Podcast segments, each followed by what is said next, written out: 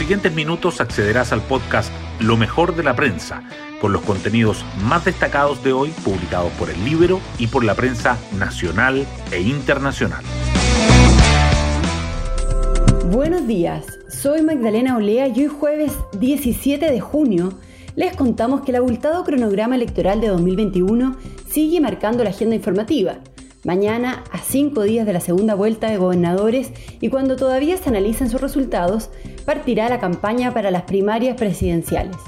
Los candidatos de Chile Vamos ya están preparando su despliegue territorial, mientras que Daniel Jadwe presentó ayer el programa de gobierno con el que competirá en primera instancia contra Gabriel Boric. La pandemia, sin embargo, se mantiene presente el ritmo de vacunación ha caído, las críticas a las cuarentenas aumentan y el debate sobre el retorno a clases se intensifica. Las portadas del día. Los temas relacionados con la pandemia vuelven a acaparar los titulares. El Mercurio dice que el ritmo de la vacunación sufre una fuerte caída entre los grupos jóvenes a pesar del pase de movilidad mientras que la tercera agrega que el gobierno alista una fórmula para evitar los cierres de los colegios durante las cuarentenas. Por su parte, el Libero subraya los índices que maneja la Cámara de Comercio de Santiago para oponerse a los confinamientos y la entrevista al periodista británico que desenmascaró a los antivacunas. La política electoral también sobresale en las portadas. El Libero titula que arranca la campaña de primarias en Chile Vamos con nuevas cuentas en TikTok y despliegue territorial. El Mercurio destaca que la participación en la primaria presidencial inquieta a Chile Vamos y el bloque aspira a alcanzar un umbral de un millón de votantes y que Daniel Jadwe plantea el fin de las AFP y de los referendos revocatorios de las autoridades. La tercera resalta que crece la tensión en Renovación Nacional a 48 horas de la elección interna y entrevista a Francisco Buenchuvilla, quien dice que es difícil hacer hoy una primaria convencional. En materia económica, el Mercurio subraya que China concreta amenazas para frenar los precios de las materias primas y el cobre baja 5,19% en tres días. La tercera destaca que la Reserva Federal de Estados Unidos sube las expectativas de inflación y prevé un alza de tasas para 2023. Y el diario financiero abre con los dichos de Rosana Costa, directora del Banco Central, sobre el primer aumento de la tasa. Es bastante más probable que se haga este año, dice. Además, un tema que los diarios coinciden en resaltar en primera página es la reunión entre los presidentes de Estados Unidos y de Rusia. Temas del Libero. Con nuevas cuentas en TikTok y despliegue territorial arranca la campaña de las primarias en Chile Vamos. La periodista Ángela del Canto nos cuenta. A un mes de las primarias presidenciales, los candidatos de Chile Vamos preparan los últimos detalles de sus campañas. Las cuatro cartas de la centro derecha tienen propuestas y diferencias programáticas, sin embargo coinciden en poner el foco en la descentralización regional, propuesta que incluso los ha llevado a recorrer las diversas regiones del país.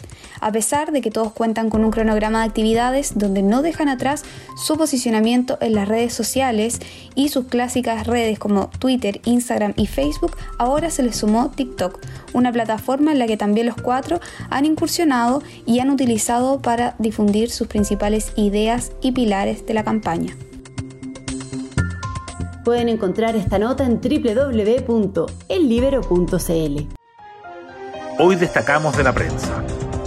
La vacunación con las primeras dosis ha caído 43% en los últimos 14 días las inoculaciones iniciales, que se acercaron casi al millón semanal a fines de mayo, impulsadas por el anuncio gubernamental del pase de movilidad, retrocedieron hasta poco más de 387.000 durante la última semana, la menor cantidad desde el comienzo del proceso de inmunización masiva en febrero. Los expertos apuntan a que es necesario enfocar las estrategias para incentivar a la población más joven, pero también en los sectores de menores ingresos.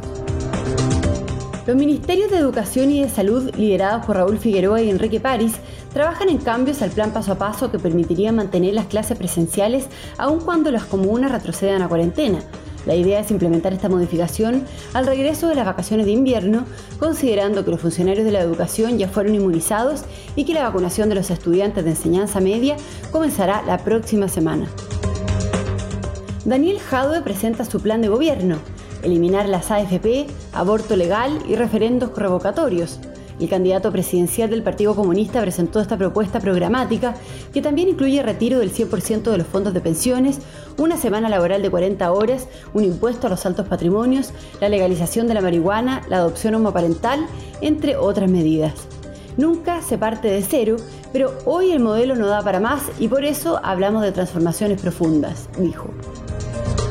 El Ejecutivo envió un correo a los 155 convencionales electos para informarles que en los próximos días se enviará una guía relativa al desempeño de su cargo y además que se pondrán a disposición traslados y alojamientos para la sesión inaugural en Santiago.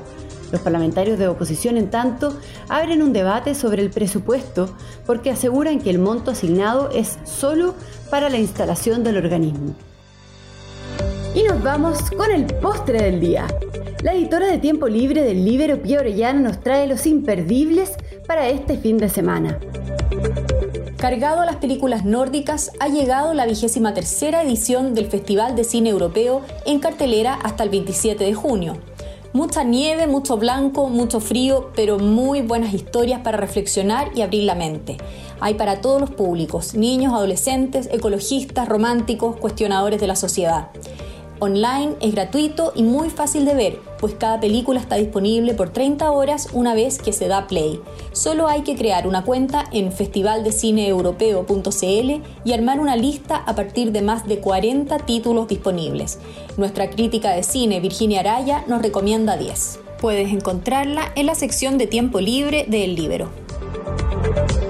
Bueno, yo me despido, espero que tengan un muy buen día jueves y nos volvemos a encontrar mañana en un nuevo podcast, Lo mejor de la prensa.